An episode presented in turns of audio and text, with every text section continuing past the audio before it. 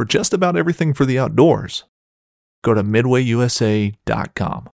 This upcoming concert season will be all about the boots, and Tecovas is your stop for the best in Western style. Tecovas has seasonal and limited edition offerings this spring and summer, including men's and women's boots, apparel, hats, bags, and more. All Tecovas boots are made by hand in a time honored tradition with timeless styles that are always on trend. And Tecovas has first wear comfort with little to no break in period. It's hard to find this level of comfort paired with this level of style. Stop by your local Tecovas store, have a complimentary drink or two, that's WCB style, and shop new styles. The smell of fresh leather and friendly staff are at your service. Many stores even have leather custom branding to make your boots truly personalized. And with regular live music and events, there's no in store experience like it. If you can't make it into a store, just visit tecovas.com. That's T E C O V A S.com. They offer free shipping on all boots, as well as free returns and exchanges, and ship right to your door. Go to tecovas.com and find your new favorite pair of boots today. Fishing like a local isn't just about catching fish. It's about connecting with the environment and the people who call it home. It's about hearing the stories and traditions that have been passed down for generations and sharing unforgettable moments with the people you meet along the way. Fishing like a local is having an experience that stays with you forever. And with FishingBooker, you can experience it too, no matter where you are. Discover your next adventure on FishingBooker. Yeah, buddy. Man, the letters are coming in. So many successes, pats on the back, and accolades about so many cool success stories. We could probably spend all night talking about how great everything is. But y'all, as your elk hunting coaches, if we did only that, we would be doing you guys a huge disservice. Our job is to go further, to look way deeper and find the learning moments to help all become better. Tonight, we're going to share some of those letters and messages from you, our grinders, and find the bigger picture.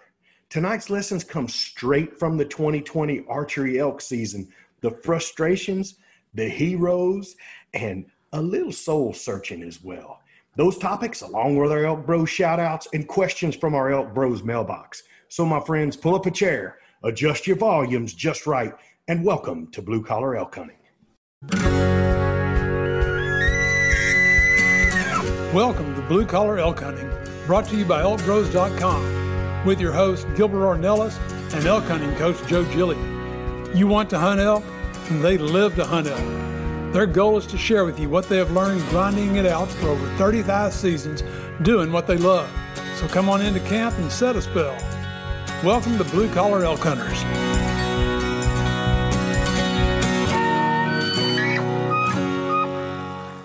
Hello there, everyone. If it's your first time with us, glad to have you. Hope you enjoy the show. And for those blue collar hunters following our show and grinding it out with us every week, welcome back to Elk Camp. I'm Gilbert Ornelas, the host of your show, coming to you live from Spring, Texas. And none other one of the most influential Venezuelan mafia members, Mr. Luis Gonzalez from Whoa, Katy, whoa, Texas, whoa, and from Cimarron, New Mexico itself.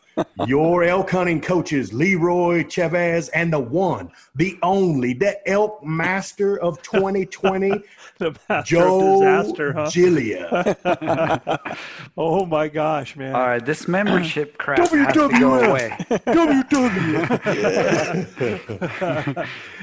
You know, so hmm. we'll we'll we'll talk about horseback riding at another time, man. Maybe that ought to be. Maybe racing on a horse is how we could determine the leader of the Venezuela. Venezuelan I mean. I've got proof, man. I got got, proof. videos and all that stuff, man. So you know, you know, it was also proven at camp. If I mean, any angle you want to look at it from. I mean, if you look at the angle from you know, camera A, camera B. So okay, so I, I tell you what, I have to be honest, and I've gone back and I've looked at footage, and who's provided what, and you know, Luis Gonzalez supplied an incredible amount of footage.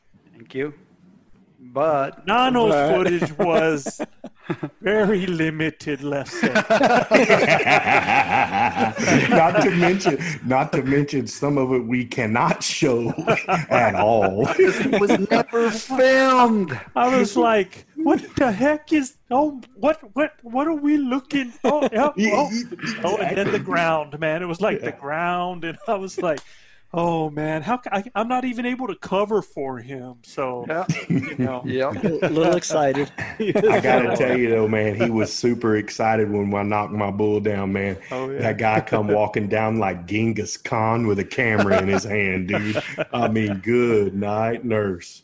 Oh man, Ooh, I, buddy. I I can't believe it's already been a couple weeks since we've been back home, man. It just went so fast, y'all. So now now we're back at that counting by like a blur, off, man. huh? Yeah. yeah, it, you know, we we work so hard for those seven to ten days to be off grid and and do the hard hard part. Uh, but you know, I think this is the hard part. I think the off season's the hard part.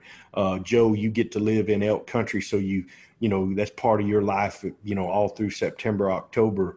Uh, for us, uh, mere mortals, uh, we're here, you know, in the steel and concrete cities of our confines. Uh, you know, we're gonna get a little bit of whitetail action going here, and some, and some of them uh, South Texas swine going on.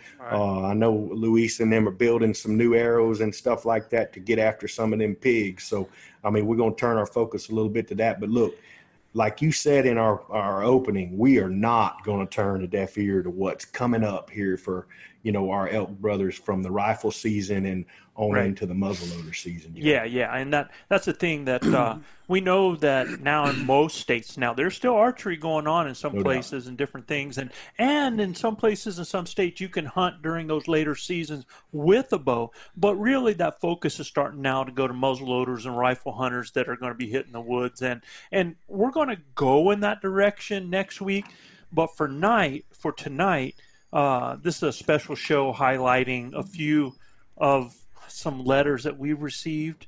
And I mean, it is special. There's a lot of this stuff that really makes you think, makes you stop and think. And again, we're wanting to, to go deeper. You know, we've all been looking at the pictures that everybody's been sending. Right. Been some incredible I stuff. sure huh? have, yeah. Man. I mean, first time guys out there just slamming it, getting it done, some incredible animals. Everything that's out there has been a trophy. That's way, way cool. I'm just excited about that. And it'd be easy to write on that. But if we're going to grow, what we got to do is we got to take a look at the full picture and we got to go deeper and and uh, and and that's what we're going to do. So tonight's topic, guys, is archery elk 2020, frustration, heroes, and some soul searching.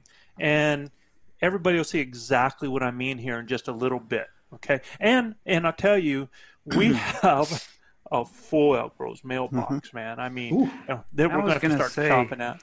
Right. About that, uh, Joe. I, I mean, you've been you've been posting uh, the pictures and and the stories of uh, people sending you On write-ups and and letters of appreciation and all that stuff. It, it's been super cool and overwhelming to see just so many people being so appreciative to everything that you guys have shared with them and things that have helped them out to achieve what they have achieved and Yeah. and just the fact that people would think about you know the elk bros when they actually you Yeah. know go through their experiences uh, um you know it's got to be way rewarding to Joe. see people taking out taking caps with them and shirts with them Uh-huh. so they can put this stuff on in their photos and Uh-huh. where they're at Yeah. and it is just so humbling man i Right. mean it Yeah, it's- and, and it's- all the emails back to us about Yeah. how we have, you know, touched their hunt in some way, shape, or form. You know,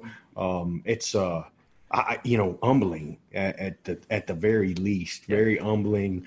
Uh, even even people with tons of experience as Yeah. well that are able to kind of look back and and and at y'all's content and say hey you know what? Yeah this is true. This is real. This is exactly what i went through. I mean i've just you know, saying that you guys are real. This is this is true. This is and and you know you know what I mean. Yeah, it's like no, you can't and I- get no more real. I mean, Yeah, I tell you what, it don't get it. You know, uh, and I tell people when you write us letters, send your phone number because I give a lot more phone calls than I like to type. And uh, and you know, I talk to people, understand some. They're like, "Really, you took time out to call me? Look, man, we're just folks. That's all we are. We love I to do. hunt." And uh, and and it's hard. And and a lot of you guys that are sending letters and stuff, uh, most of those come to the mailbox at I 10 until I forward stuff out. And I'm in my guide season right now. So I'm gone for weeks at a time and get a couple days in between. And uh, every now and then I get some service up there that I get to check things. So y'all be patient, please, and I appreciate that. But we do look at everything. And, and I even have some guys that had sent some stuff about rifle season that we kind of pushed to the back a little bit because we were dealing with everybody during the archery season, but we will get to you. And if we It- miss it, uh, and if some of you guys haven't gotten answers from us, you need to go to your spam because Yeah. that's where it's heading. spam or man. junk. Yeah, yeah, you need to. You know, Joe, I, I just got a text from a really good friend of mine, and there's bow hunting still going on in many places. I mean, uh, they're bow hunting right now in Colorado. I got a buddy of mine that's on a pretty good herd bull, and he's been, you know, he's been in and out of them all day, and he just hasn't been able to seal it up. You know. Oh yeah, So I talked to him a little bit. He sent a video of a bull and a waller that he just couldn't pull him, and he got within 70 yards of him, but couldn't pull him to within 50. And you know what? I got to shoot him a little text. His name is Justin Howe. Man, we're pulling for you, Justin. Keep grinding. We we hunt together on our lease down in South Texas, and he's a big time love. Killed his first bull last year with a bow, and so he loves to do it. And and you know, uh, I got some guys that are big turkey hunters on our lease, and they're like, man. You know, if you, I told them, you guys like calling turkeys. This is like calling a Tyrannosaurus Rex on steroids. I mean, you know, it's way better than thunder chickens. I'm gonna tell you right now, man. so Chad's Uh, been out every morning, man, finding yeah. the elk out there, huh? Oh That's yeah. awesome. Every time I drive out out of Cimarron or drive back, uh, you know, I've been seeing a lot of elk on the road, and Yeah. it's pretty neat. But you know, Nah, the whole this this is the time of the year. I mean, I mean, this is the magical time of year where you know this first part of first part of October is steaming with bulls going nuts. you know the whole premise of of our podcast and our website is to, you know, cut everybody's learning curve down so that you're successful out there. So you know, I encourage uh, you guys that that killed an elk. If you want to write a, a story about it, Heck you know, yeah. we'll print it on our website. Send it our because way. every every time we get any kind of information from anyone, it helps everybody else that listens. You know, we're here to try and, and, and make it a, a great experience for everybody. So, you know, Good if you, stuff, Chav. Absolutely. Excellent point. Yep. There Very you go. point. Let's rock and roll, boys. We got a lot to cover. Well, guys, you know what time it is. if you're new to our show, these are just the shout outs to a few cities with the most listeners topping our charts this week. And Elk Bros shout out first of all to those grinders giving us those incredible reviews on Apple Podcasts.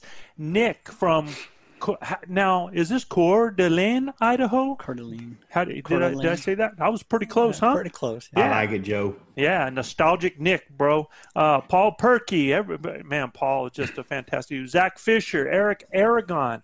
Uh, Eric is, and you're going to hear more of that name later on. Dusty Davis with the review out there, and and there was a review that came in that it, it call me an old softy, man. I don't know is my age or what, but uh, you know, we got one that was titled "Changes the Game of Informative Coaching," and uh, he didn't give us his name and where he's from, but um, he said that uh, he said that these fellas, and he said some other things in there. You know, um, these fellas have lifted my spirits since losing my mom early this year, and have provided me a reinvigorating fire for September, which coincides with her birthday.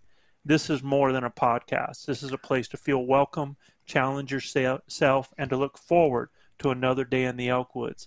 I dare you to find an episode that doesn't leave a smile on your face. And you know, um, he he went on to say, you know, thank you, gentlemen. You're providing way more than you're aware of, and you know. I, I don't have your name, uh, but I, I just man. want to say thank you. Uh, God bless. And, you know, it's when you get stuff like that that um, it validates. Soul feeling. Yeah. buddy. Yeah. Yeah, and- and and just so you know, you have given us all a big smile as well, and Man, something to yeah. keep you know grinding Makes for. So thank you. Yep, You betcha. absolutely, man. So I just want to put that out there. And now for our top listening cities. Cabez, take it away. Okay, this top listening city was formerly called The Summit and is located on top of a mountain pass in central California. Its elevation is 741 feet above sea level. Its claim to fame came in 1969. That was my senior year in high school. That's a very good. In when it hosted a free concert at its local speedway that was intended to rival the concert synonymous with the 60s, Woodstock. Ooh. However, the event became infamous when the Hells Angels were hired as security by the management of the Rolling Stones for $500 worth of beer. So big shout out to Altamont, California. Altamont, California. yeah. That's yeah. awesome, man. You they know- hired the Hells Angels. they brought the belly of the beast to Woodstock. Well, and, and not only did you bring it, but you intoxicated it. So- yeah. that's, that's like, That's awesome. oh man, I mean, that's like throwing gasoline on a fire, kind of, sort of, isn't it? Absolutely. uh, yeah, that that's some times right there. No doubt. Altamont, California, guys. Thanks for listening. You bet you. This neighborhood in Idaho is part of the second largest metropolitan city in northern Idaho. Despite being a landlocked state, it has the distinction of having the easternmost landlocked seaport in the United States. Using dams and locks on the Snake and Columbia rivers, it is reachable by ocean going vessels. Lewiston Orchards, Idaho. Idaho, man. Idaho in the So- house. Yep. Idaho. Thank you guys, man. Uh, always listening. Had no idea that you could reach the sea from Idaho. That's uh, that's pretty cool. That's cool. crazy. Huh? It's got to be up in that panhandle, huh, brother? Uh, well, you got the snake. You know that snake. Yeah, the Snake through it. River that Yeah. comes out of it. Mhm. and Columbia. And then And with the Columbia, Columbia River River, how they can get west. Because I know Mm-hmm. in some parts the snake kind of divides the two states too, right? Yeah, Yeah, I would think so. Yeah. That's pretty cool, man. Awesome. Next up, a community located within the Portland metropolitan area and is adjacent to Beaverton. It is located in the midst of Oregon's Silicon Forest, home to hundreds of tech companies. Forest Park wraps around the northeast edge of the neighborhood, famed for being one of the largest urban forests in the U.S., with over 80 miles of trails in Bethany, Oregon. Bethany, Bethany. Oregon. Oregon in the house. Oregon, man. I mean, those guys. They got the Roosies up there, don't they, Joe? They, they got both. They got the Rockies and the Rockies Roosies. bro. and the Yeah. Roosies. Yep, absolutely, Yeah. man. And uh, you know, What, what would you say main differences between one or the other? One body or the other? size, body, Body size, size. number one. The Ro- the Roosies are bigger than the Big. Rockies, um, and there's a little bit of behavior um, change, and I don't know if that's so much because of the difference in the animal or the difference in the environment. Because the Roosies live a- lot in that jungle environment, you almost find them behaving a lot like the elk do the Rockies that are in Kentucky. It's so Mhm. thick that when they get boogered, they don't go very far. So Right. you know, uh, they're a little bit more territorial to an area there. I, I, I find How about that- antler size? yeah, their antlers are a lot more like uh, mass. smaller, yeah. Yeah, they're smaller. They're they don't have the tine length or the beam length that Yeah. the Rockies do, But but, they're they pretty got mass. massive, They- yeah. yeah, they got a lot of mass. Uh, they hold a lot of mass out to the end of their tines. Uh, as a matter Bigger, of fact, bigger in size, smaller antlers, but with more mass. Yeah, I'm pretty Yeah. sure Trey Kistler, the bull he killed last year, was a Roosie, and uh, it was real heavy horned and stuff. So he killed him up there in Oregon. Right. Cool. Thank Yeah. you. Awesome, man. Um, so next up, this is a census-designated place in southwestern New Mexico near the Gila Wilderness. Our elk hunters out there, you guys will definitely recognize that name, where massive bull, bull elk are frequented. Man, uh, if, when people look to find big bull elk in New Mexico, those 16s, A, B, C, D, down in the Gila. That's a lot of places where everybody wants to go. Um, this community is named after the prehistoric Indian tribe that formed a branch of the, all right, um, Mugion? Mugion. Mugion. How's Mogo, Mogo John. Oh, let, let the Frenchman say it. How do you say it, Frenchman? Huh? I don't know. In Spanish, in, in Spanish is Mogollon. Mojo, Mogollon. The culture that lived along the Mimbres River. The tribe is known for their famous, distinct black on white pottery. Mimbres pottery is so distinctive that until fairly recently, the end of its production around, get this, 1130 or 1150 was equated with the disappearance of the people who made it. And this is in Mimbres, New Mexico. Big Mimbres, shout out to Mimbres. I'm glad Man. I didn't get to read that one.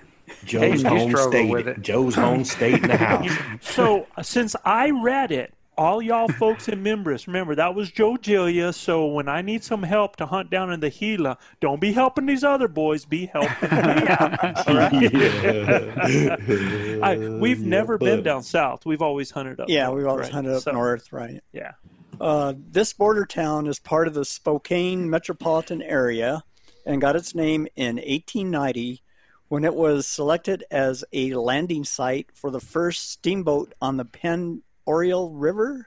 I'm not sure if I got that part right. Located in the far northeastern part of the state and in one of the most scenic areas of the state, it shares a state line with Oldtown, Idaho. And this is Newport, Washington. Newport, Washington. Washington, Washington in, the, house. Yeah, the state line right. Man, the West right Coast showed up, Joe. Oh, I'm telling you, man, we've been getting so we get so many listeners from all of those states it's just unbelievable. Get a lot of letters and everything like that from it. In fact, so tonight, our topic is actually, guys, it comes from you, our grinders. So what we're going to do tonight is I'm going to pull out some of these and we're going to talk about them because each one with a different message, lesson, reason, or inspiration. And I think it's real important to talk about these because these are things that happen. These are real things that happen. Real people doing these. Our grinders that um, are, are sending these in. And I, and I took portions of some of their letters and put them on here. And, and I wanted to put them in a category. And the first one, and I had to start with this one first because I actually was on the phone with uh, this young man, Brian Havis, today from Nevada. And in, in Brian's letter, uh, I'm going to read you some of it and I'm going to tell you a little bit about it. It says, um, I've been hunting elk with my dad and grandfather for 25 years. Just before my hunt, a little over a month ago, I lost my long life hunting buddy, my grandpa. He's tried for 20 years, or he had tried for 20 years to draw this Nevada tag to hunt elk. Seems like I was always just a little short, and he, he drew this tag. Okay? And in his letter, he says that while hunting, it seems like I was always a little short of making it happen. Something I wanted to do so much for him. His goal was to not only since he got that tag because he said his grandpa was so excited for him when he got that um, and so he really his personal goal was to be successful in taking that elk and he's you know and when i talked to him you know, um, it's funny over the phone. You can how you can feel the emotion, and I couldn't see his face, but I knew exactly how he felt, what was going on with his face, and uh, and and how much it had touched him in his heart, and how much he wanted to achieve that goal, and and you know, he said now he has to wait out seven years to be able. He has to wait out just to put in for that Nevada tag again, and uh, you know when we talk about perspective, uh, there's all these times that we try to give perspective, you know, and and we're talking about Brian, and I and I told Brian, you know, I kind of felt some of that. I mean, I, I there's no way any of us can compare the loss of a loved one to another. We all deal with that in our own way, but you know, this year. Um, when I didn't have, for the first time after 38 years, didn't have Chab with me up there you know, the, it, it's funny. I, I didn't really know how much th- that pressure or that goal that I had on of me wanting to achieve that. I really didn't understand how much that meant to me until I started walking up to my animal. Mhm. And so I can really, really associate with Brian and how what he felt. So why do I put this under perspective? You know, I mean, there's going to be a lot of guys out there this year that aren't going to fill tags, right? And you know, all of us have different reasons for the season. We have different goals. Um, you know, I equate as a coach me being successful by helping others to punch their tag. But for so many people, there's so much more reason Yeah. out there. And uh, and and in talking to Brian, you know, about that, I really, I really wanted him to think about a, a, a few things. You know, um, he's 30 years old. He's got a lot of hunts in the windshield No doubt. and uh, and I tell you, I, I one thing I want to tell all the people out there that didn't fill this year, and I said something like this at camp. I said, you know, goals are something that are not purchased. Goals are not given. They're something that has to be achieved, and all of this is a journey. And and I like to equate elk hunting with the journey in life. I mean, dude, you've been on that Mhm. journey Right. you know uh, I you have a perspective Yeah, it's a never-ending journey. Uh, I didn't realize how much I was going to miss it. You know, not being able to be out there, and just for the camaraderie, really, and and uh, just getting out in the, in the hills. Uh, you know, I, I sat by my phone waiting for a, a text, yeah. and I'd go like, "They haven't got one yet. That doesn't seem like them." You know, and yeah. and I'd wake up early in the morning and check the phone. Nope, nothing yet. But uh, I, I know there's a lot of you out there too that uh, have been putting off getting uh, going out there. You know, YOLO. You only live once. You know, put in for it. Uh, you'll be surprised how much uh, you'll miss it once it's gone. You know, uh, you know, we're talking about waiting 365 days for the next hunt. You know, I, I had to wait 800 days. so Yeah. We'll, we'll see what happens. But yeah, it's uh, it's a life changing experience, and uh, I know when you do lose somebody that's you know close to you, like you know we lost Carl a few years ago. Uh, you know, it makes things uh, it puts things in perspective. You know, but at the same time you know like we say carl has not died Oh because no. Yeah, He keeps showing up. every time we are in that camp and so many times that we have this podcast so many of you guys out there know carl gamage through us. Uh, and so when that happens when we talk about it when we have the memories when when we give his voice you know. When we do that stuff, uh, our brother lives on, and and I think that's what it's all about.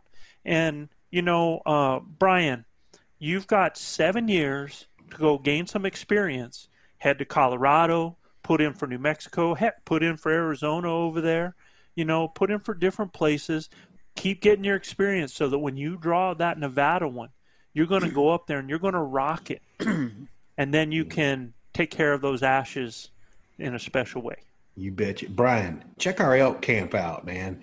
Go go to elkbros.com and check out our elk camp. I promise you, man, our academy will help you. You will be ready the next time you get that tag, brother. Absolutely. right?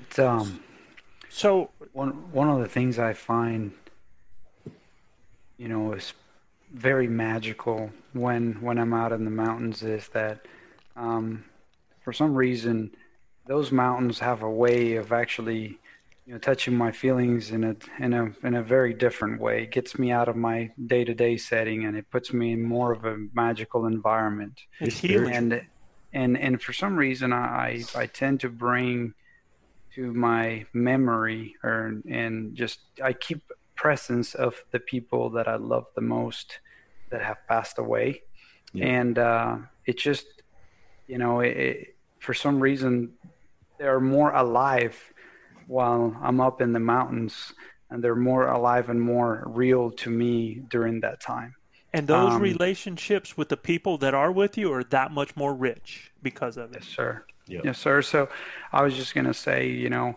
um, grandparents are, are you know can be very special to a lot of people. My grandma is just one of those um, persons that touched my life in in a very special way and still does. Right. So um, the fact that you have that relationship, you have that relationship with your grandpa, and you're when you're when you're up there in the mountains, it doesn't matter where you're at and whether you harvest an animal or not. The important part is that that person is with you and that you're thinking of that person. That's really where the value is. Yep, absolutely. Yeah, one hundred percent. I'm gonna tell you, in that that day that that Joe killed his bull, uh, that evening, I felt like Carl Gamage had me by the dadgum uh, belt strap of my pants, man. Um, I could hear him talking to me the whole time. Don't mess this one up, boy. I mean, I could hear him like wheeling me across that mountain. And and I had made the decision that that evening that if we jumped into something, man, I was gonna go till I passed clean out because I almost did that morning. Uh, so I was gonna let them tote my big ass off that mountain if that's what had to happen. But I could just hear Carl uh, all the time, like we I, we feel those presence. I feel the presence of my grandfather. I mean, he was he was the number one you know factor in me learning how to hunt. He gave me my woodsmanship. You know, uh, all of us had somebody in our lives that helped us get there. My grandfather was mine. So, Brian, I guarantee you, man, you stay ready at stay at the ready, and uh, you'll do your grandfather proud when you get that next tag, brother. and and keep passing that on to your family members. You got to spend time with your sister. You got to spend time with other family members, and that's special, special time, man. And and your grandpa's there. So uh, up next, this letter was from Jason Schultz from Connecticut, and I could not believe this when I heard this. You know, I know, And- man, this was crazy. about putting in perspective. So he is five days into the two week hunt that they're going to hunt, right? Mhm. And they are on the mountain. They're over a mile from camp or wherever they're going to be when his partner breaks his fibula in two places. I mean, this guy like yeah, and and Not the look, y'all, tib, the fib. yeah. That's the big bone. Did you know how that happened, Joe? So he said that something happened. You know, how many times have you been there? Like when you go to step with one foot and it gets Mm-hmm. locked into some logs, and then you could like going over something bigger and you lose your balance and it stays back. Well, Yep. I could I could just see that happening. You know, and you get in an awkward position and something's got to go. And and he broke his fibula in two places, and uh, Man. and so get this, you know, I, I wouldn't have had this. I wouldn't have had a whole bunch of ibuprofen in my in my pack. He, you know, he had ibuprofen in his pack. He jacked him up full of that. They uh, they they strapped him up. The guy hikes out of the mountain. Can you imagine how excruciating this had to? Pain, brother. Yeah, the pain. So, uh, Holy so crap. this this accident happens with your partner. Now, um, Jason is from Connecticut. His buddy was from Florida, right? and so now you you have to get out of the mountain. You have to get to the hospital. Um, and now what happens is is that you are no longer partner hunting, and right. There's some there's a security in hunting with a partner Mhm. you know? So all of a sudden now jason has gone from pretty much you know it's turned into a solo, Solo hunt, for him right? And uh and he was he was real in his letter he was real appreciative because after going through our podcast and our solo series you know I, it's funny that he listened to that. It wasn't that he thought he was going to have to use that but he's not the only letter we got. We got a letter from another gentleman that one of our success guys that said this was his first time elk hunt and you know we just did the piece on on dealing with the meat after the kill. And he said he that. wasn't even going to listen to that podcast because Yeah. he's like what are the chances of a first timer? You know so first of all the heck with you for even thinking that thought. I'm upset man. I'm like you gotta think you're going to get it man. And and he's like so glad he did because you know he first time elk hunter and he kills this. So you know put this in perspective. Now, Jason and and I've had I had other hunters that told me the same thing that when they got boots on the ground in the actual place that they had never been before, and they stop and they look around, it's like, what the heck, man? Where do I start? Right? Mm-hmm. I mean, it just seems so big and Daunting. yeah. And then, uh, you know, when you stop, when you think about the stuff you've learned, and we're going to do a podcast real quick here on, on, I, I want to talk about finding elk. I want to talk about and break it down in a way that I think will make sense to a lot of people. But, you know, he went out there and got on animals, man. And, uh, and he, he had encounters and he feels like his you know out of a 1 to 10 with 10 being the best hunt it could be he's like man it was such a 10 you know Yeah. even after all of that crap happened he continued to grind on you know fortunately they were using a fifth wheel you know mm-hmm. so his buddy i was mm-hmm. like this dude had to stay in a tent for all this time after Wow. you know After breaking his leg. after breaking his leg yeah Oh. but but he didn't they, they had a fifth wheel so it was a little more comfortable but Still, you know man. that i mean that dude had i mean how how much would that suck you know suck bad. Yeah. Like I, I'm hoping he kills something so I can at least help him bone the meat out or something. So- Sit in my chair and So wait a minute. Mm. That the gentleman was had his leg broken for two weeks before he could get it attended to. no, I'm No, sure no, they no, no, jumped down no. off the mountain when he got no, it. yeah, before they interesting. got back out of there. So he went to the hospital. They ended up putting him in the splint and all that. And he went back out there with his buddy, and he pretty much stayed Stayed in a at cast, yeah. camper. Oh, and- okay. With the cast, he stayed. Okay, yeah, sweet man. Yeah, That's pretty so cool. he stayed there. And you know what? I, Guy's a Sean trooper, dude. He- Dawson- Yeah, no He freaking kidding. Talk walked about out, a he walked man. Uh-huh. out of there on Advil, bro. I was eating nine Advil a day and taking those daggum, uh, I don't know what they were called, naproxen 500 milligrams, and I wasn't even, my foot wasn't even broke. dude, I break my I break my fibula in two places, and somebody tells me, "Yeah, we're going to walk out of here." I'm like, "Screw that!" Get the get the helicopter, Get the man. helo Something. rolling, man. hell the helicopter. Got to get the Zoleo ready to roll here, man. We're texting some folks. I'm I'm hitting the Zoleo SOS. Yeah, it's coming in, man. Um, and you know, guys, uh, so that's perspective. And then you know, bad things can happen. And I just got done talking with Sean Dawson, and you guys recognize that name. Sean Oh, yeah. was out there, and uh, he was just finishing up his hunt. Sean, you know, he's like. Joe, how much does it cost to go on a guided hunt in New Mexico? And I'm like, dude, you know, and he's like, after what I've paid on this hunt, so his vehicle in the mountains blows up Oh, and has to be towed out of the mountains and costs him like six thousand dollars, right, just for his vehicle. I mean, this is after buying all your gear and getting everything, you know, that you, Mm, just to get out there to hunt. Then, then he's on. Uh, I I think he's uh, hiking through. He's got his bow strapped. So everybody, listen. We talk about failure points. I want you to think about this. He has his bow strapped to the back on his pack. He's walking through and he feels something pull a little bit, but it, he never hears nothing snap, nothing like that. Gets back to camp and all the strings on his bows are limp because a twig limb got in between his pulley Damn. and his string and derailed his Oh, gosh. his string. And uh, so now he's got to go to a bow shop to get that fixed. You know, get back out of there. They have to rent a car, which is a four x four rave that's only got two inches of clearance and trying to hunt Idaho. it's like, I mean, and dude, he's he finally gets his vehicle back, and when he's texting me, he's like, "I'm like, where are you?" He's like, "I'm on the side of a mountain waiting for my truck to cool down because now it's overheating." And he said, "It's my birthday."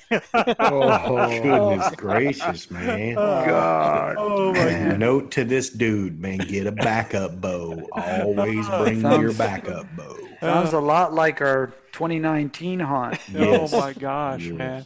So for you I- I- guys out there that that have struggled this season, I just wanted to give you a little perspective that no matter how bad we think things are for us, that, that bad. there- it, things could always be worse. And even though mm-hmm. they are for a lot of people, those people are just keep on going, right? we just sir. keep on grinding, and that's it. You know, I, I say, and I do that one ad for our for Academy. I like it. and Yeah. it's you know, you know, keep dreaming of the screaming, believing and achieving, Achieving. but most of all, just keep grinding. Keep grinding. Just keep grinding. Okay. So our next category is never ever quit. In our next category, and this letter, the first one comes from Mike Bozarth from Central Idaho, and Mike said that um, he had a couple of hunts lined up, hopefully to call in a bull for his son's first elk hunt. And he also wanted to help his wife get her first archery deer, which gave him eight days to fill his elk tag. Well, he's out hunting, and on day four, he comes back from his hunt to find his entire camp stolen off the back of his side by side. Can't do it, man. Can't do it. That's mm, man. You know, how many people at that point would have said, beep, beep, this, right? Yeah, King's X. Time to go. Yeah. And you know what? It took him a day or so because he had to, you know, had to take care of things and get out of there. But he's back Mm-hmm. on day six. So what did he do? Mike did not quit. And on day six, he climbed up into a spot that he had killed the the year before. And he said the elk were thick. So he had a ground blind that he set up, which is not his style. But listen to this, guys you know he uses all the plays in the playbook and i'm so proud of mike for that because you know you got to do a buffet when you're out there hunting man if you're a Yeah. one horse one trick pony you're going to struggle and so he went out there and he sat in it in the evening the elk started talking bulls were screaming and fighting cows were talking he said and, and this would have been me so he said that he was so tempted to get out and chase the bulls but the cows had him pinned so Don't say it would have been you, Joe. We wouldn't have been tempted. You'd have been gone. I didn't Abandoned ship. We are leaving.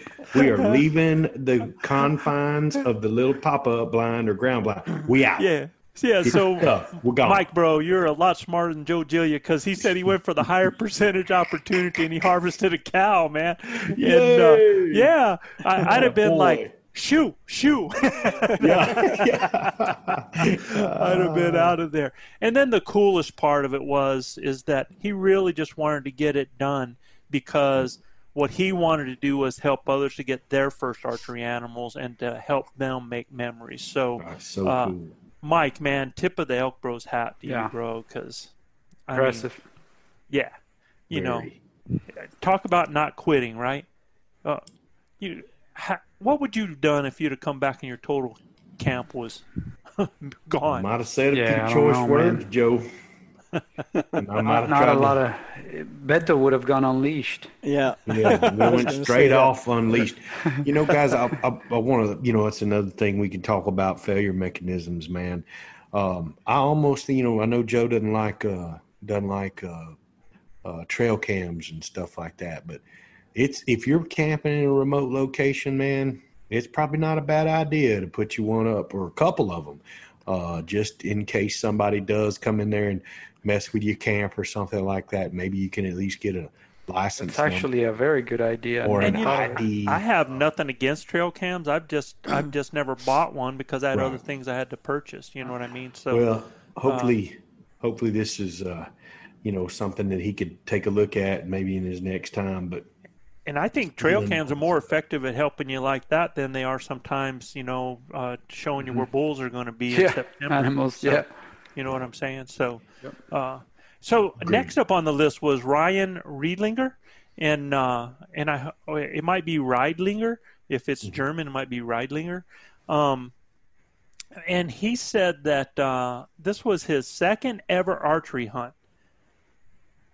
It was six and a half days and over 50 miles hiked. Manano, did you hear that, bro? 50 miles hiked. man, and uh, six and a half days and only 50 miles. Come on, man. You got to put some work in. You're not impressing us, bro. so in in the amount of time in six and a half days, no bugles heard and only saw a few animals, and it, this kind of reminds me of of that day for you, Gilbert. And we're going to talk about that here in a second. But he said two hours were left of daylight on his last day. Lightning, thunder, rain, and then a bugle. Wow. He, Oh, with two Jay. hours of daylight left, so that would have been 7:30. Had to have been about 5:30 p.m. He played it super aggressive. He did exactly what we tell people to do in our playbook: close the distance. He gets in on it, gets him into 15 yards, and Wow. in two Gets it done. hours. So six times 24 hours, right? Yeah. you know, six days of not even a bugle and hardly seeing a critter. The last two hours. This Yeah. guy gets a bugle, close the distance, gets him into 15 yards, and seals the deal. Right? This reminds me so much of, of the T-shirt WJGD. Of the teacher of attitude adjustment that we have in Elk Bros. It's just kind of paints this picture, right? It Well- can all happen that fast too. And, and that's it. Five minutes can change everything. Oh my You know, gosh. and I want I've heard so many people and, and look guys the theme all across the west I'm hearing people like the elk aren't bugling right the rut is late right um, we're and we're hearing all of that and it seems to be a common theme. It's like it's the toughest season ever. And and I'm not saying that it's not and I'm not saying that things aren't late. Um, but what I'm the thing that I'm saying is is that you know, you take a look at that evening. When we when we got Gilbert's elk, we were in the burn area and we had come ridge after ridge working over to that area, right?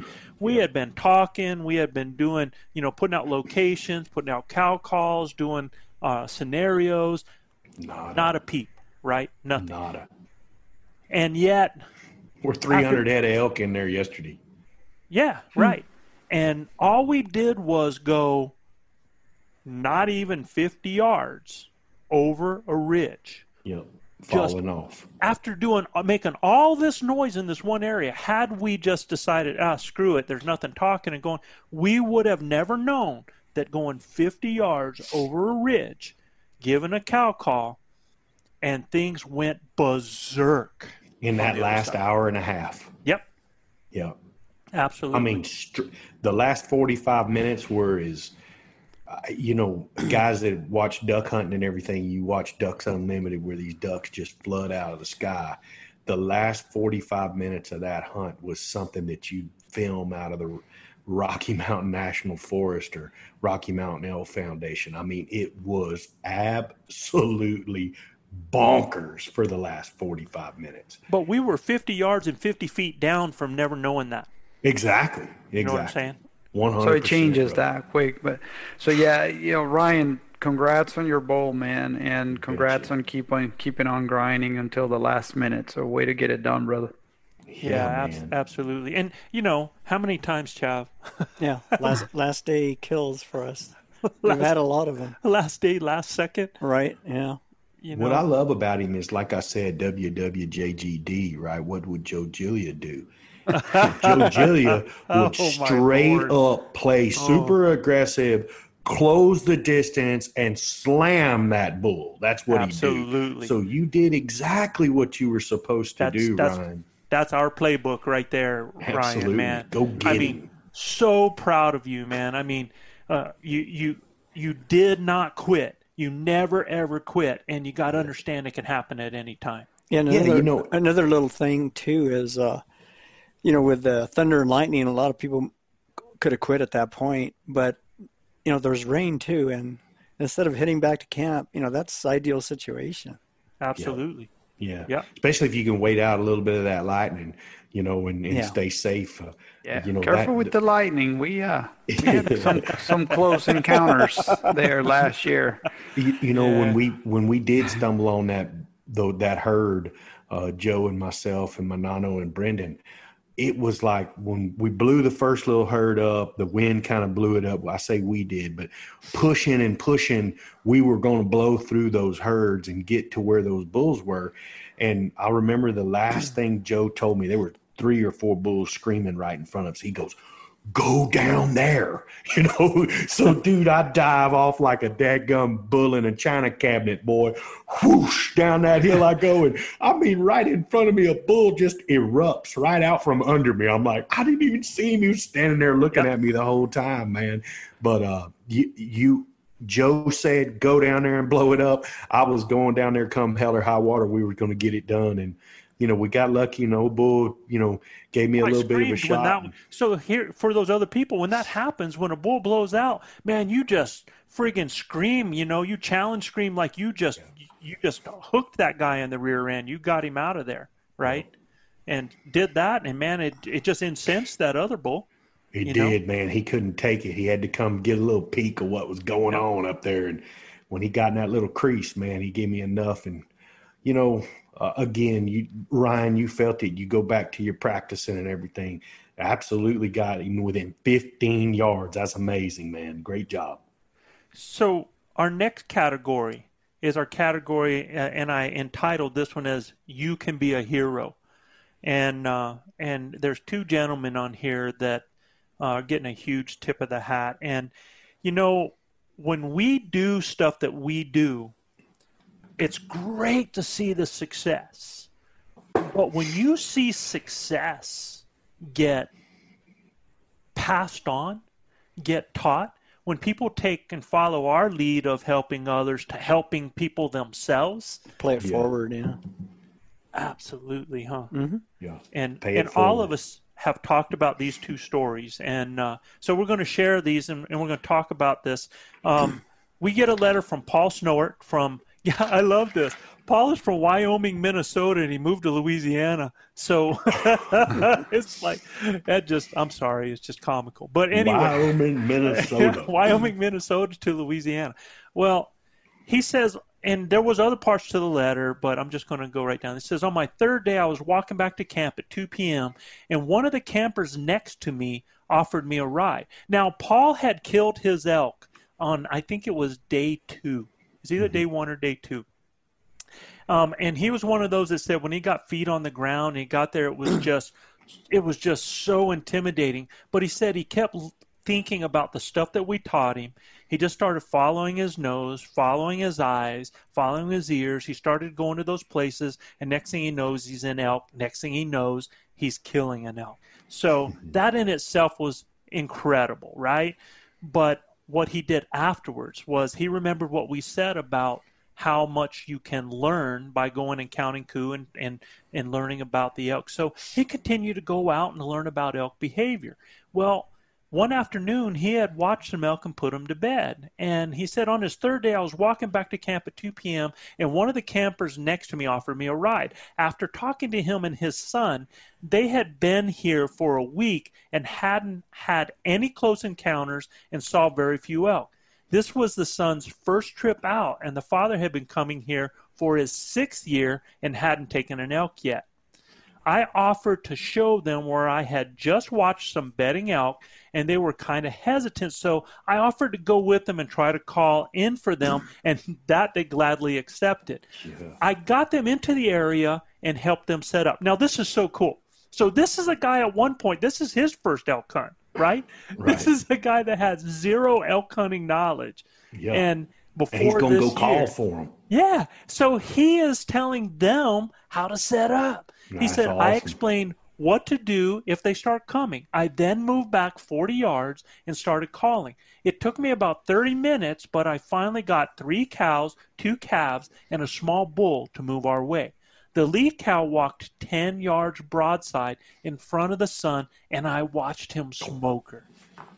Wow. The That's father freaking and cool, son down there hugging and happier than can be. He said he was getting choked up watching this because the father was crying with happiness. The boy was only 12 years old and on Wow. his first trip. He said, I helped awesome. them pack it out and they invited me back for supper. He said it was such an awesome feeling. I gave um, an elk reed that I hadn't used yet, unlike Luis. Gives you used reeds, right? Give you the used reeds right out of his mouth. he said, I, I gave um, an elk reed that I haven't used yet and showed him how to use it. He was pretty rough, but over the last two days, he's been getting pretty good around camp. Anyways, I can't wait till next year. Lifelong Wow. friends made their Paul. Wow, what a what a story, Joe. It's moving in so many, you know, different ways. It's just Yes. unbelievable. It's uh, kudos to Paul. Absolutely incredible. Yeah, Yeah, great you'll story. have Made, a- made a you'll have difference. Made a difference to that family and a mem- a everlasting memory for that twelve year old kid. Man, You'll have some hunting partner, partners for life there, Paul. yeah. Especially that boy. Yeah, when you, Yeah. you know um, to pass it on like that. Now, you know, and what what I think is so cool is he had so much confidence in his skills that he learned Yeah. that he was actually now passing on that knowledge. It's almost like you know being a tutor in school. Mm-hmm. Yeah. Exactly. Yeah. Yeah. You know, Oh, and know- by the way, quick parentheses. Uh, instead of focusing in the fact that I gave you a use reed, um, I think you should focus in the fact that I gave you the only reed I had. And if I the remember only reed correctly, you you had. pulled another one out of your pocket. No, no, When I was going to give not. it back to you, you were like, "No, I'm good. I have this other one." No, I have the other one at camp. Oh, at camp. at camp. I didn't have it with me because I, I would have put it, it back in my mouth and try to call in all And you know, dude, like we're like in a relationship at this point, right? No, no, no. You know? You're in a relationship with me. I'm not in a relationship with you. Let's make that clear. And, and, I, and I want you. This is the reed that I call in his bull that Oh, that he kills with, right? First bull. Yeah, No. I call in the bull, and he he kills this bull, and I'm like, you know what? He's going to cherish this There's reed reed, forever, yeah. you know. And I'm like, bro, you want to nah. Nah, No, you can have it. No, you, bro. No, you Oh, can keep it for your memory about this elk. I have my memories all well set and done. Grinders tuning in, thank you for listening to the Blue Collar Elk Hunting Podcast. Our goal is to share our knowledge and help you flatten that learning curve so that you too can have some of the very same incredible experiences that have given all of us here at Elk Bros a lifetime of memories. If you like what you hear or see, you can get all of this information plus so much more from our Base Camp Elk Hunting Training Camp, the first in a series of online courses from our Blue Collar Elk Academy.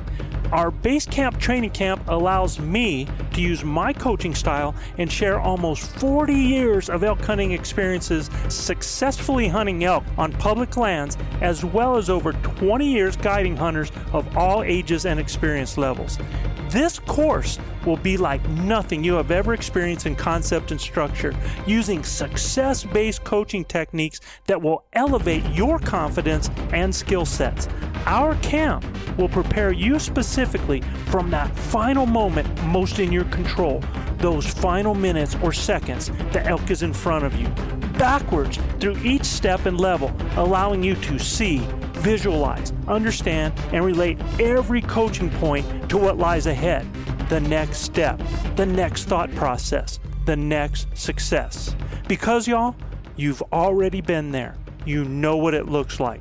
By tapping my 30 years of teaching and coaching experience, our camps are developed considering multiple learning modes with text, visuals, audio, as well as video.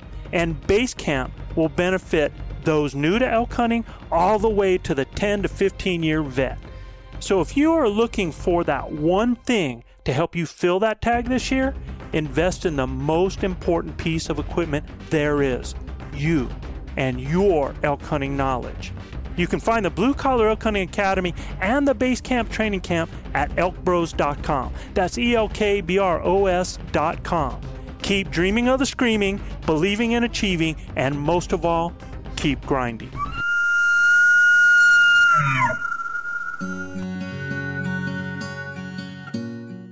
So, yeah, next up in this category, um, Mr. Eric Aragon um, from New Mexico. He say where, where he was from? Or? yeah, he's actually from Cruces. Oh, Las Cruces. Las Cruces, yeah. And uh, um, Uh, he says that uh, he was hunting solo in the Gila wilderness recently, and he ran across a hunter with his nephew after they bumped a herd that he was set up on. So get this. What were you So going to time say? out real quick, Joe. Yeah, no, the Jason Schultz is from another thing. So it's Okay. Eric Aragon, right? Okay. Gotcha. And uh, so Eric is set up in the Gila, and he's got he's working a bull when this guy and his nephew come into his setup and blow it up. So, so what would be most people's reaction? I see I see Gilbert going. I've had that happen. It's a tough too. one. It's a tough one. You know, it's a, it's a tough one to turn around, Yeah, and it seems like he did. Yeah. So get this. He, you know, when he saw them, he went down and he started talking to them, and he found out that they were new to the area, and that uh, and and that the young boy was excited, full of questions about the hunt, and he asked them if they would like to join him for the rest of the day's hunt. So this guy has got a bull he's working, and these guys come in and blow up his hunt. He talks to the kid, and he can see the genuineness in this kid. He can see the excitement. And I don't know if he saw himself. I don't know, you know, what you know possessed him but he goes ahead and and asks them if they want to join for the hunt. So he wanted to show them around the area where he had had success in the past. Not only is he going to have them join him but he's showing them his honey holes. This is a guy that hunts there quite a bit right? Wow. um, hunting alone in the backcountry without horses or help in 90 degree, de- degree weather was not going to help me much in terms of preventing spoilage. So he knew that, you know, if he was going to be out there hunting, he could help somebody else out, right? So um, the guy wasn't really, um, so was really, Really versed in calling. So he offered to do the calling, and off they went. That afternoon, he called in a real nice bull. And if you guys haven't seen the photos, go to Instagram. Uh, nice bull is an understatement. This is a beautiful bull. Called it in to eight yards, and this guy seals the deal and fills his tag. He then says we worked together to break the bull down and he learned how to debone the animal. He taught them how to debone it and prepped him for a haul out. So basically Eric educated, you know, took out, took them under the wing, called in a bull, um, watched these guys be successful because of his calling, helped them, taught them how to debone, how to get it there, and how to haul it out. And, you know, he says, I made some new friends and I showed them some real New Mexico hospitality, No which doubt. is a complete understatement, man. Yep. Um, he says he really loves to call for others, and although he didn't harvest an elk for himself, he came home just as happy because he was able to help someone else achieve success. And That's cool. we man. we know how Example, that feels. Yeah. example to humankind, right there. Yeah, you know, like Joe, it harkens back to uh, not this year, but the past year when me, you, and Chav ran into the uh, young man that you know and his son. Pat Uh, and Little Pat. Yeah. Yeah, Pat and Little Pat, man. I was more jacked up that Little Pat was there with him, skipping school and you know doing doing the cool things with Dad. I mean, he he was all outfitted in his own gear, man. Had his bow. I mean, it was it was really cool to see that Pat was sharing that with his son. And Absolutely. I, you know, I could have cared less at, at that point whether I killed anything. I really wanted that young man to be able to to to feel all of that. And look, I mean, we kind of called them in. They called us in, kind of a deal. And then you know, we were working on some some other bulls that were around there, and uh, it is what it is. But we sure uh, it it was kind of a highlight of our day, uh, seeing those two. And then Absolutely. man, it wasn't, you know, 15 minutes later, we're in the middle of another set, and, uh, you know, they hadn't left us, what, maybe 20 minutes, and you killed your bull, Yeah. you know? So I just think, guys, if you'll pass it on, man, uh, Chav said that, pat, pay it forward. Um, if you Comes back to you. I think so, man. I, you Yeah. know, the good Eric, Lord's would got a ways of blessing you. What you've done, Eric, is, is worthy of admiration and respect. And so, uh, Straight tip up of the hat Elk Bros again. grinder from us, man. Oh Sure. heck yeah, Eric, man, um, you, you're the type of guy that we would want to have in our camp. um, who knows? Maybe one day that'll happen since you're here in New Mexico. I mean, uh, I, I just think that's cool. And you know, we always talk about trophies and awards, and Mhm. I mean, you can think of killing an elk yourself. Like I've killed so many elk in so many years, right? But that's something that I've done. But the things that I really remember is helping somebody else have that memory. And when we talk about trophies, I mean, Chav, you've uh, you've won a lot of accolades and trophies and stuff like that. But what's always been your thing about trophies? Well, uh, you know, just a trophy is just a, you know, it's just an award that collects dust. You know, it's the memories that you get from from going through the process that uh, is really important. Yeah, Yep. absolutely. And and I think not only is Eric going to have an incredible memory, but he's got a friend for life. He's got a young man that now thinks that this guy is like uh, the elk whisperer, bro, and uh, he probably, you know, He was. Yeah, yeah, absolutely Yeah. was, you know, and we'll probably um, stay connected with him and and, and throughout, you know, for years to come.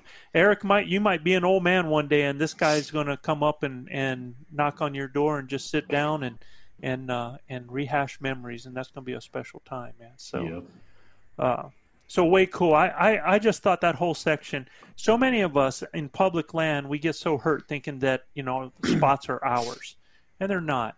You know, um, sometimes helping somebody else to have an experience will will speak volumes. And like Chav said, you know, those things that we have on our wall, they just collect dust. But helping another human being to feel good about themselves, to achieve something, to have a memory, uh, it it speaks volumes throughout eternity. So guys, don't forget that, right? Yep. You know, be Yeah, that kind of makes sense, person Joe. out there. Um, and then my last category is something that you know it it it's not as much fun to talk about, um, but this has happened, and I've had a lot of guys that have called me, and, and I and I've actually experienced that on this last hunt. Uh, and this category is you can do everything right, and then the unexplainable happens. In other words, perfect shots can have less than perfect results. I, I will tell you uh, that I have talked to three individuals in the last week that have dealt with this, that they have either lost an animal. You know, I, I had a hunter just this last week that for days questioned himself, man. You know, self doubt, replaying it over and over, saying how unlucky he was, how unworthy, how unprepared, when he was none of those things because he made a perfect shot. And I only know this because after three days of searching for his animal, I found it after three days. And Three days. Three days. Joe dog that bull. Eternity Three days. in those terms. Oh, yeah. WWJGD. I want that guy in my elk camp. you know, but it was bittersweet. Baddest and you know, it's bittersweet because you know we lost the animal, we found the animal, and and there was a lot of information we were able to get from it. But let me tell you what, he shot this bull in the pocket, shot it in the pocket behind the shoulder, and. How this happens with an animal that is slightly, if anything, quartering away, it should have come out the golden triangle on the other side. But somehow or another, that arrow turn came out six inches further out in the back uh, on the other side and ended up only getting part of one lung and then internals on this animal. So an animal that should have died in 30 seconds to a minute ended up living. I gave that animal 12 hours, 12 hours until we got on it and it was still alive, got up and jumped. Gave it another four hours before I even looked at it after that because I figured, well, maybe, maybe, you know, uh, it was uh, something that, you know, I'm missing something here. and I finding a, find it alive, back out, go back in in another four hours, and that animal is now gone and has walked off. You know, I mean, and when let me tell you what, when I find the animal, he shot the animal in the pocket, man. And I ha- I have a very good buddy that is an incre- incredible guide and knowledge, and and had an animal that they shot mid body, three inches behind the crease, found the arrow on the other side, full of blood, you know that that animal should have gone down in 10 to 15 seconds. Never found the animal, and they are beating themselves up to death. I mean, you know, there's just um, sometimes guys you can have do the right things and and have less than perfect results. And you know, there's sometimes that you get a bad shot. And um, I mean, you've prepared like crazy. You've you've done all the right things. You've shot. You've done things, and just crap happens. And you know, instead of you thinking that you are unlucky, unworthy, or unprepared, I, I want you to think about this: that a lot of times, y'all, we are often only unprepared for the fact that life and death in the real world is not cut and dry. It can be messy and hard. More so in the animal world, where the difference between life and death, guys, is brutal. You know what I'm saying? Absolutely. Yeah. Um, I've I've had my fair share of, of those Yeah. feelings, Joe, and both uh, both Luis and I both have. I mean, and and it's it's hard. It's it's really hard, but it's hard. uh, it's heartbreaking. I mean, you so you put a lot of work in. Uh, you make a good. You think you make a good shot, um, and sometimes you do. And you just, uh, for one reason or another, the, animal runs out of sight, or you can't really pin him down. Uh, weather. I mean, there's a lot of lot of lot of things that come into play. Um, I think. I think also a lot of times we, as hunters, the angles that we shoot are more important than uh, than than just the placement, right? Right. The way the bull is standing, if he's hunched up, um, if he's at full alert, um, a lot of those things come into play, Joe. But just as you've said, the unexplainable happens, and when Yeah, that happens, when that happens, man, you got to understand that there are lessons in this.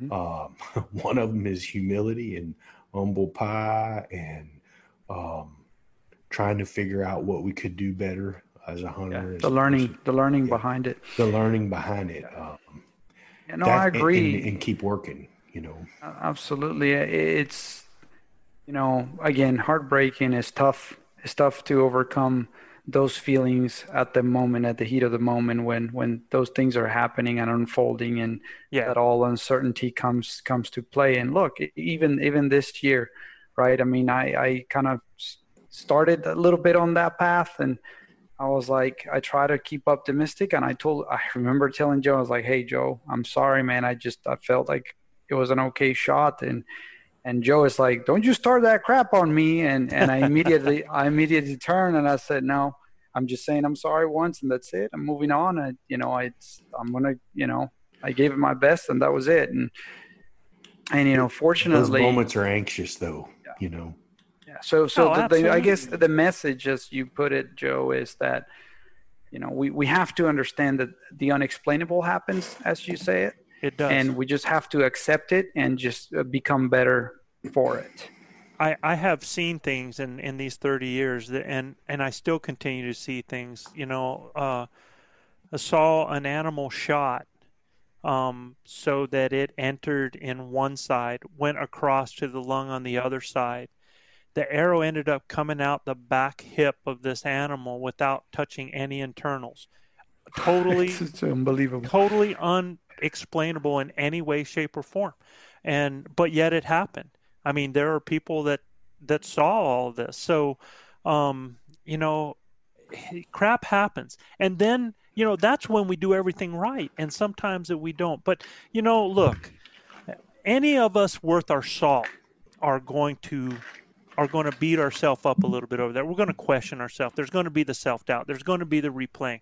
I mean, that's just because you know it is important to us. We do not sleep well at night. We do have a mm. conscience, but yeah, you know, guys, that's our reason as hunters to be the best we can, to be as efficient as we can. And that's how we honor our animal that we seek out to harvest. That's what we do. But understand something as long as we are human, as long as this is a battle between life and death, that there are going to be times that things are not going to go our way. And, and it's going to be things that are going to be hard to swallow. But that doesn't mean that we give up on this. You know, No. I mean, uh, and, and, and know that that animal wasn't wasted. yeah, It, it, yeah, it fed the masses, right? It fed all of what lives in its wild environment. Oh, nothing goes to waste in the Nothing. wild, man. You know, and you know if and if you do your due diligence to find that animal and do everything you can to recover that animal. Like I said, I looked for three days. In two days alone, put on 20 miles, and and that's where it came in real handy to have uh, my base map app. I used that to see where I had in where I had gridded, what I had covered, and my first uh, area was a 400 yard circle because I, I could swear that animal had to go down in that. And then I extended to a half mile and found that animal at 786 yards from where I last found it. So, um, yeah, it's That's you, you do what you can as as much as you can. And if you do figure that that animal and and don't in the beginning do not go well it's just a flesh wound.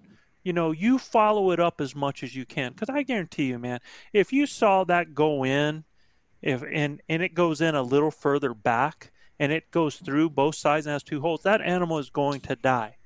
It just flat out going to die. Uh, it might take it two days to die but it's going to die and so you do the best you can for that recovery. That's that is our ethical responsibility. That's all we can do. And if we've done that you have to consign yourself that you've done the best that you can. And i've seen some incredible tracking jobs uh, done by incredible people. So uh, it can happen. And just stick to it. You know what i'm saying? Okay. That's right, Joe. All right so we, we've covered the good the bad and the ugly right Yes, sir. let's go to our elk bros mailbox you bet, buddy. um, the the Elk Bros mailbox, this first group of category, it seems like there's a, a lot of people dealing with this, and Yeah. and I'm sorry they're having to deal with it, but it's just part of again part of nature, and that's dealing with wildfires. So, um, Luis, why don't you take that first one?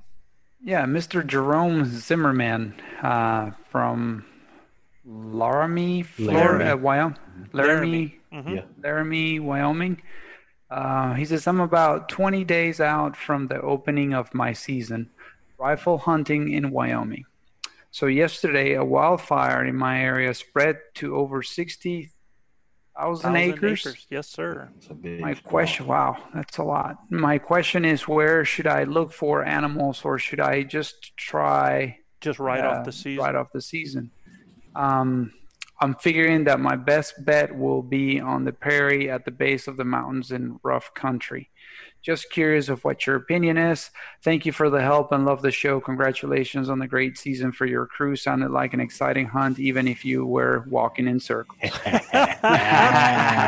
ah, Jerome Zimmerman makes a joke. yeah, we uh, Okay, Jerome. I see Jerome. you. Yeah, we did get to polish our, our geometry skills here a little bit, Yeah, I see you working, especially Jerome. Beto. Uh-huh. Gilbert knows what a circle is. You dadgum right I do, and I know what a half moon is too. hey, Jerome, listen up, brother. It ain't gonna be long for them critters gonna be back in that burn, brother. Um, I, I'm telling you, it is not gonna take long, huh, Joe? Yeah, the only thing is, is he's he's um, rifle hunting this season, and you know now if had this happened in a summertime there, and we got moisture and stuff like that, and it was a you know it was a fire, then it might be a little bit different. But uh, and Gilbert's right; it don't take long for the animals to get back in. Now I'm not sure if it's anything like what I saw some of the beetle kill forests there in Wyoming. I mean, it was just oh my gosh! I mean, it's just nothing but dead forest in a lot of places, and you knew that once a fire started, it was just tinder, you know. Yeah. Uh, so this could be good uh, in a lot of ways. Um, But if you're like going into an area to hunt, I can see where it'd be difficult. Be discouraging. and, and and look, there's a lot of variables here to talk about a fire, whether it's a good fire, a fast fire, hot fire, mm-hmm. um, you know, whether it's a patch fire where it leaves stuff in between the grasses and what's moist and jumps over areas. There's there's so many variables to that. But when you're talking 60,000 acres like that, and if it's anything like what I envision, you know those animals are going to push into areas and and they could be it could be the prairie at the base if it provides what they need if it mm-hmm. provides water food and cover you know and so uh, uh, you're not the only one. I, I, talked with Jason here, so I'm going to read Jason's real quick because we're going to talk about these in kind of combination. He's from Arvada, Colorado. He says, "I was just getting ready to put boots on the ground when a wildfire broke out in my unit where I hold a cow tag for the third rifle. Should I forget about hunting my original unit this year and buy an OTC tag for the second hunt? What will an active fire do to elk population? It's burning at higher elevation in the southwest part of the unit, 12,000 acres, and that's grown since then. Will it cause migration to start early? Will it have the same effects of cold, deep snow? It's actually snowing today. Also, because of closures, I won't be able to scout the areas I originally pinpointed. The areas are not biting, uh, but firefighters using all the roads to access the fire, so they're closing them off. On opening morning, should I just shoulder my pack, check the wind, and head for a high spot to glass? My biggest fear is bumping into a bunch of elk in the dark.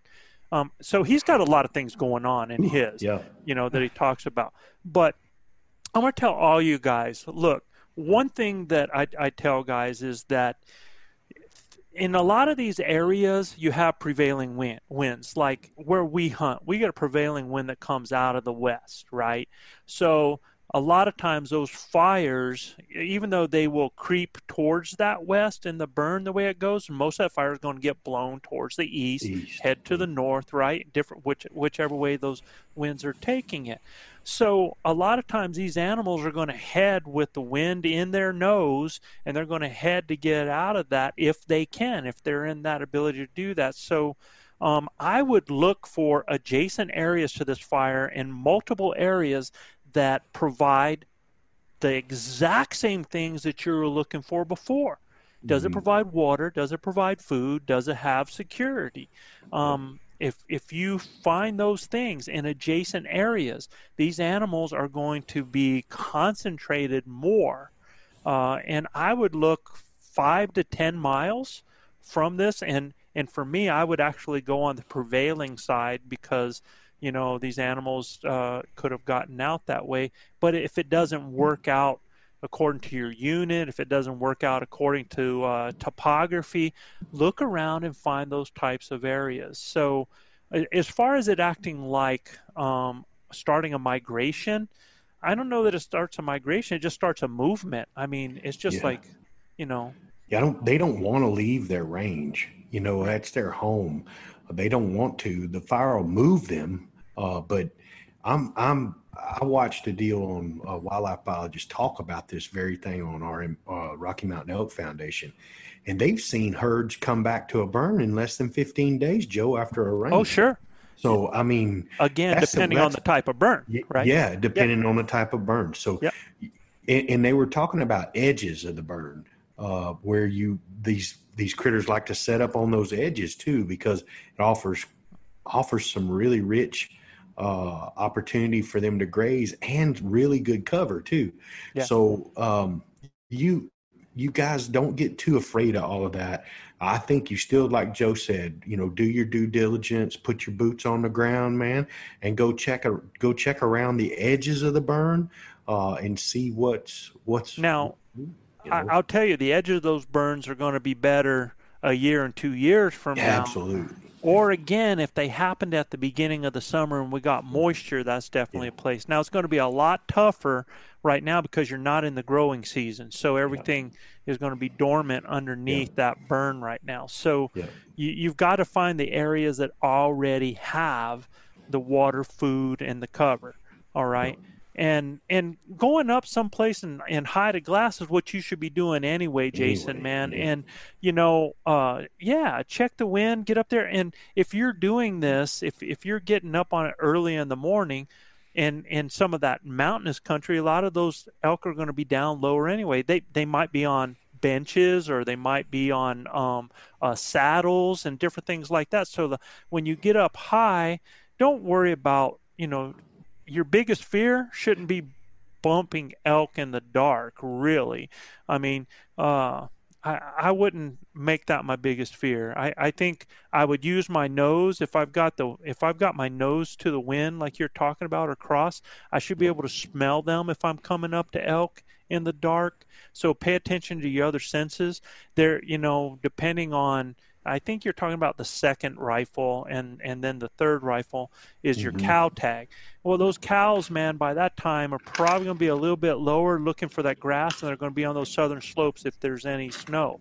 So um, that third rifle is a little bit different. That second hunt, I'm not sure if you're talking about a cow or a bull then on that second hunt, but buddy, with those cows, if you're hunting cows, you got to find feed. You got to find feed. Got to find water. Got to find feed. Got to find water. All slaves to the belly, Joe. Absolutely, man.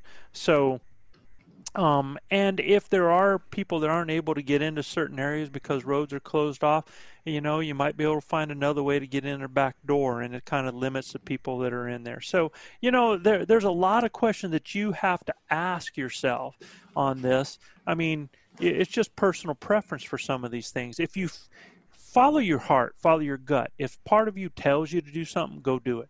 All right, you know, uh, and and and enjoy it. Once you make the decision, don't second guess though.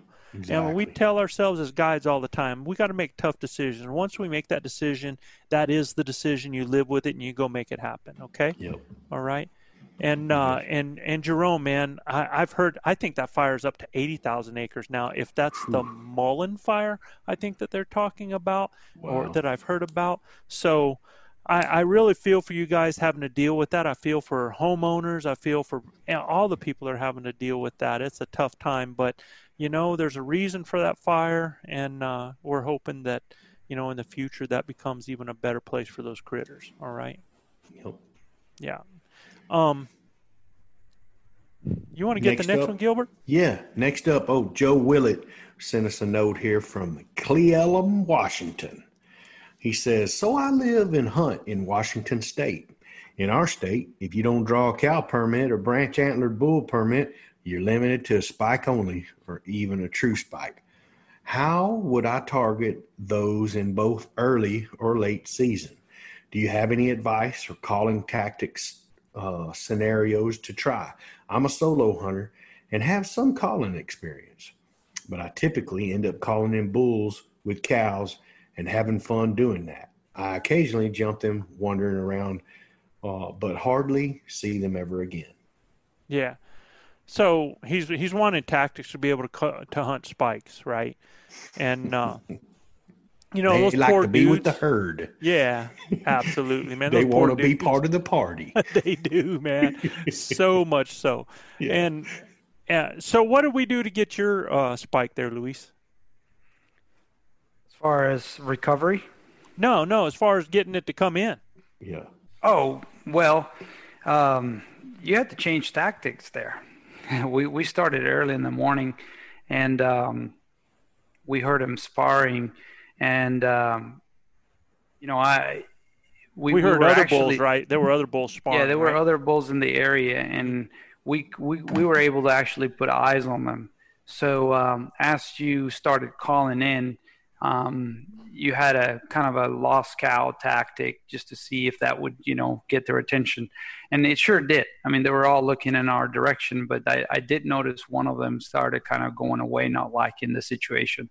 So I told I told you that, and as soon as I said that, you kind of started changing the tactic and started playing more like you were a herd and um, we had some cows in there with a bull and you guys were moving kind of away and um, so at that moment i did see the spike just kind of take you know bite the hook and started kind of gaining some interest and started coming our way. And because of the topography it was kind of hard for me to see where he went. So there was a blind spot there where I couldn't see if he'd gone up on the side of the uh, on the wood side or straight up in the you know clear area, and um, you know at that point you actually moved out into the clear area because uh, you were looking at my body language of you know trying to peek out above and you know where I couldn't see the animal. So as soon as that happened, then he was on a string, man. He did like the whole herd st- strategy, and he was he was on a string. I mean, he like just I came said, trotting trotting up that hill, like you know, up until you know he bumped into Manano texting. yeah, and like I said, they want to be part of the party, man. I mean, yeah. I've seen it a thousand times. Joe Joe can call cows and spikes like it's no business. I mean, you you, you want to call them close to you, and not a problem. We know how to get them spikes involved on Joe. Yeah, and, and when you're talking about targeting them early or late season, they want early and late. Now they get bumped out by those bulls, those rutting yeah. bulls. They just uh, so that's why they're out there, you know, and you're calling bulls and cows in at that time because they're they're kind of been pushed out. Yeah, and they're scared uh, for their life but early and late season, those spikes are going to join right back up with that herd. They want to be with the herd. They're young bulls.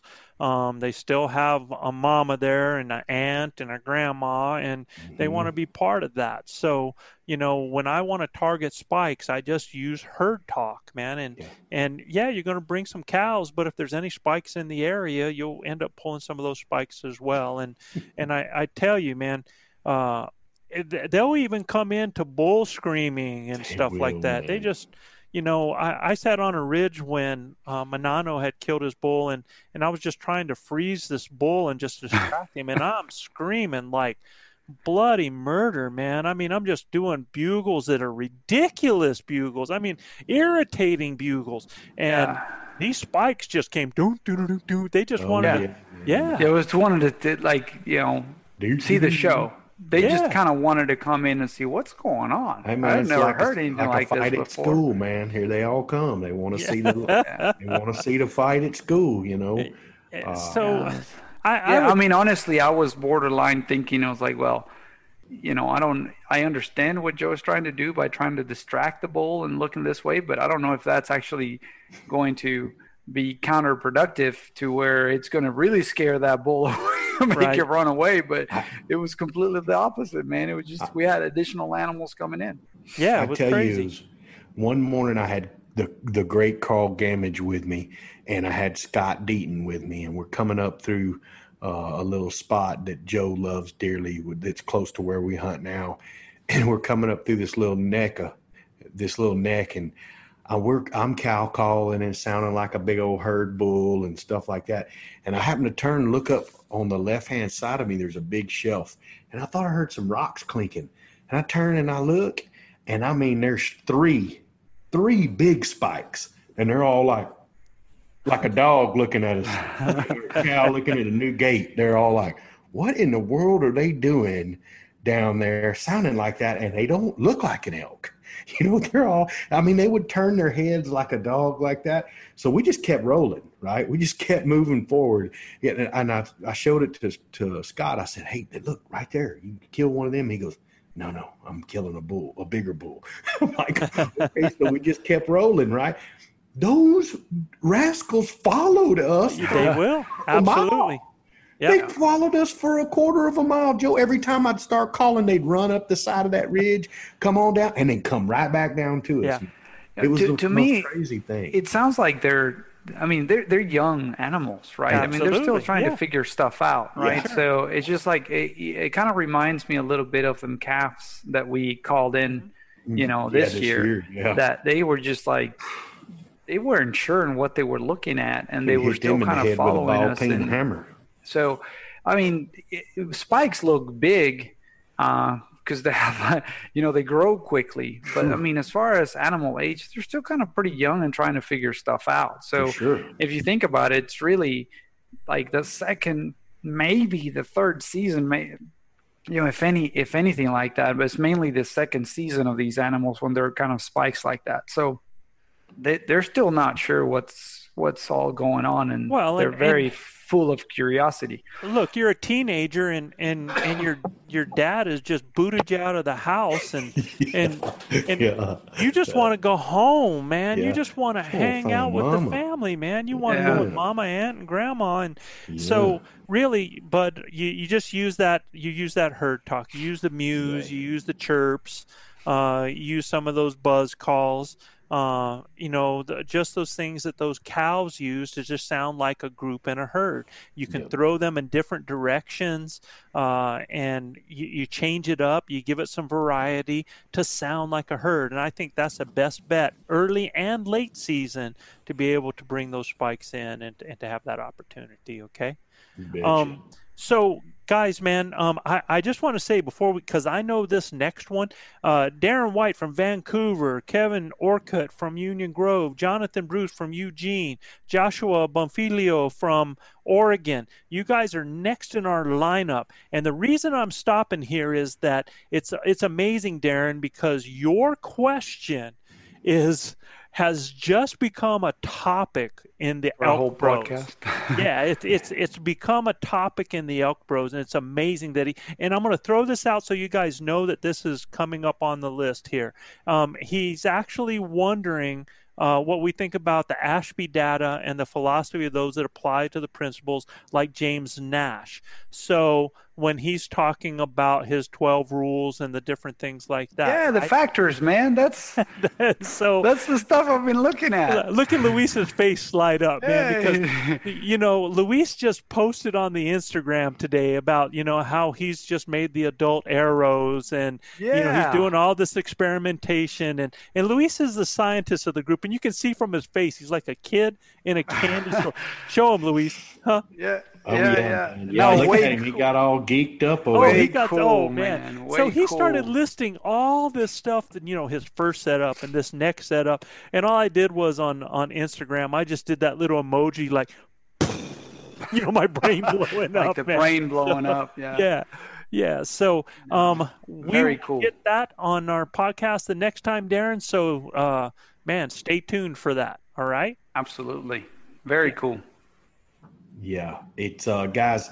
You know, all of these topics that we've talked tonight, we've all been through uh, in 2020 uh, elk season already. There are guys that are getting ready, geared up, Joe, that are going to get the smoke poles out and go to laying some some meat on the ground. It's been an unbelievable archery season. We still got some buddies that are up in Colorado still doing it. So, big shout out to them guys out there uh, that are uh, still getting it done. Uh, you know, Mr. Howe and all all his friends that are up there in Colorado. We uh, Yeah, wishing Max Layton starts his next week too. So good luck, Max. That's that is awesome, and we can't wait to see the pictures.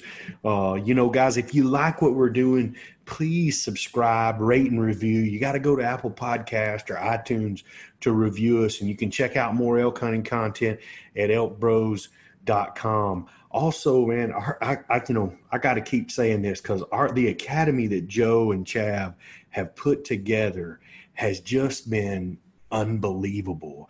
The elk camp that you can go, guys can go to on our webpage and check that camp out.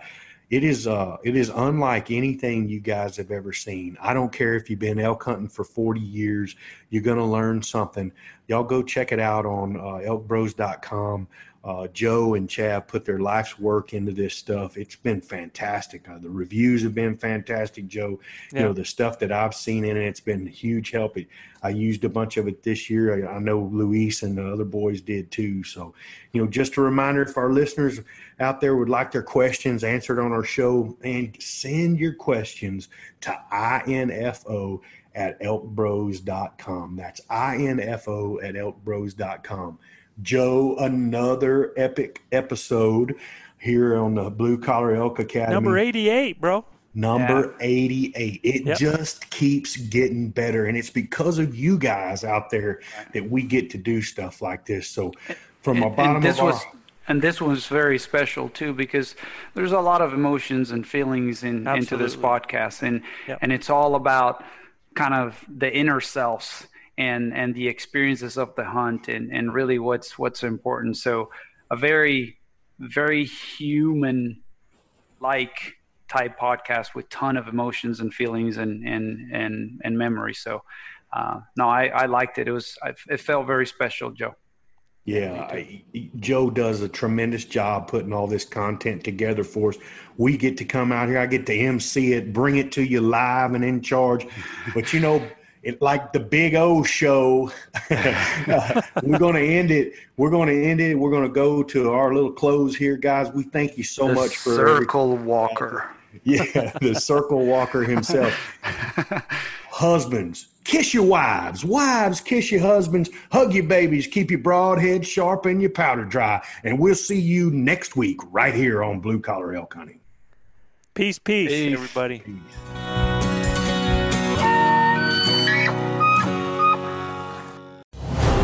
Brave anglers search for the one they call king, but who will take his throne? Tune in to Waypoint TV's Battle for Silver, Saturday, May 18th from 12 to 6 p.m. Eastern, presented by Abyss Battery. Waypoint TV,